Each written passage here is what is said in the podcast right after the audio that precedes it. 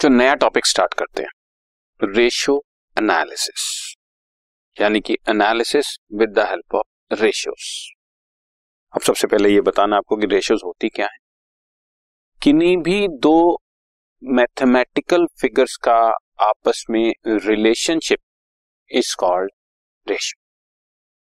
जैसा कि पहले भी डिस्कशन हो चुकी है, मैं आपको सिंपल जो बताता हूं, ग्रॉस प्रॉफिट अलग फिगर है, नेट सेल्स अगर अलग।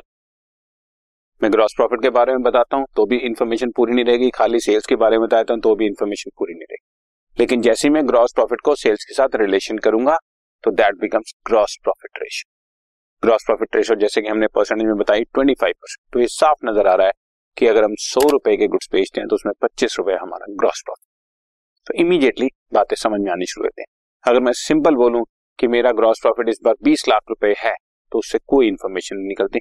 लेकिन जैसे ही साथ बोलूंगा ग्रॉस प्रॉफिट बीस लाख है जबकि मेरी सेल्स अस्सी लाख है तो इमीडिएटली नजर आता है कि मेरी ग्रॉस प्रॉफिट रेशियो पच्चीस परसेंट। ये होता है रेशियो, किन्हीं भी दो फिगर्स का मैथमेटिकल रिलेशनशिप एस्टैब्लिश कर। Ratios can be defined as a relationship between figures which have a cause and effect relationship और which are connected with each other in some other way. या तो कोई ऐसी दो फिगर जिनके बीच में कॉज एंड इफेक्ट है, कॉज एंड इफेक्ट का मतलब ये एक कॉज है दूसरा इफेक्ट है, और या कोई दो फिगर्स आपस में रिलेटेड हैं।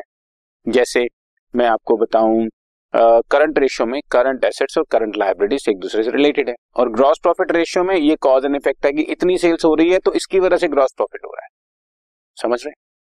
तो इनका रिलेशनशिप एस्टैब्लिश करना ही रेशियोज होता है। इसके बाद accounting ratios help in understanding the financial position of a concern और प्रॉफिटेबिलिटी, सॉल्वेंसी और लिक्विडिटी वगैरह के बारे में हमें आइडिया होना शुरू हो जाता है। अब हालांकि पिछले चैप्टर में पढ़ चुके हैं, फिर बताते हैं analysis with the help of ratios. जैसा कि मैंने चैप्टर नंबर टू में आपको बताया था कि एनालिसिस चार तरीके से होता है, common size statement, comparative statements और थर्ड रेशियो एनालिसिस, और फिर फोर्थ आएगा कैश फ्लो स्टेटमेंट। फिलहाल अब हम रेशियो एनालिसिस पे चल रहे हैं। Financial statement give various financial information in monetary term, इतने रुपए की फिगर है इतने रुपए की फिगर है, ठीक है, सिर्फ इसमें हमें मॉनेटरी टर्म से पता लगता है। But the relationship between various items in the financial statement can be expressed by the means of ratios.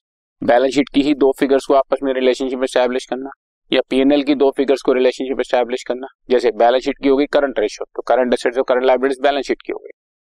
Gross profit ratio, gross profit भी और सेल्स भी पीएनएल की आइटम होगी, और ये दोनों एक एक स्टेटमेंट से निकल रहे हैं। और इसके अलावा मैं आपको बताऊं रिटर्न ऑन इन्वेस्टमेंट, यानी कि net profit divide by capital employed.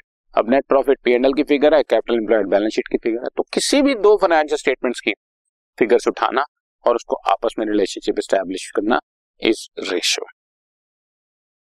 ये this is done with a view to obtain information regarding liquidity, profitability and capital structure etcetera. So so, ये अब तक क्लियर हो गया है कि अकाउंटिंग रेशियोज जो है वो वेरी यूजफुल होती हैं कि वीकनेस और स्ट्रेंथ बताने के। Once the weakness is established या identified, the cause responsible for each are determined, and फिर उसको उसको दूर करने की कोशिश की जाएगी। बच्चों एक्चुअल में ये अगला पैराग्राफ आपको क्लियर कर रहा है, accounting ratio simplify and summarises the accounting figures for the purpose of analysis. हमारा ग्रॉस प्रॉफिट इस बार इतना है जबकि हमारी सेल्स इतनी हो गई है। अब ये एक अपने आप में एक पूरी लाइन है, और मैं कहूँ ग्रॉस प्रॉफिट रेशियो इज पच्चीस, तो मैंने चीजों को इतना सिंप्लीफाई कर दिया कि हर एक आदमी को बात समझ में आनी शुरू हो गई। मेरी बात समझ आ रही है आपको? तो अकाउंटिंग रेशियो का पर्पस यही है कि हम चीजों को इतना सिंप्लीफाई कर दें कि हर एक को चीज समझ में आनी शुरू हो और वो समराइज भी हो जाती।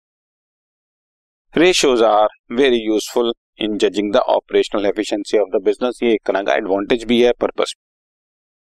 Analysis of financial statement can be made with previous years performance of the same firm, that is intra firm और इंटर फर्म, दोनों तरह का। ये मैं आपको चैप्टर नंबर टू में बता चुका हूँ। रेशियोज अपनी फर्म की अपनी फर्म के साथ ही कंपेयर करते रहे तो ये इंट्रा फर्म है, और अपनी फर्म की दूसरे फर्म के साथ कंपेरिजन करना शुरू कर दे तो वो इंटर फर्म कंपेरिजन है। सो रेशियो है क्या, analysis with the help of ratios क्या होती है, उसके बारे में मैंने आपको हल्की सी बात बताई, ठीक है।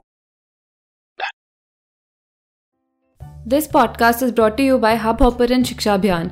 अगर आपको ये पॉडकास्ट पसंद आया तो प्लीज़ लाइक, शेयर और सब्सक्राइब करें, और वीडियो क्लासेस के लिए शिक्षा अभियान के यूट्यूब चैनल पर जाएं।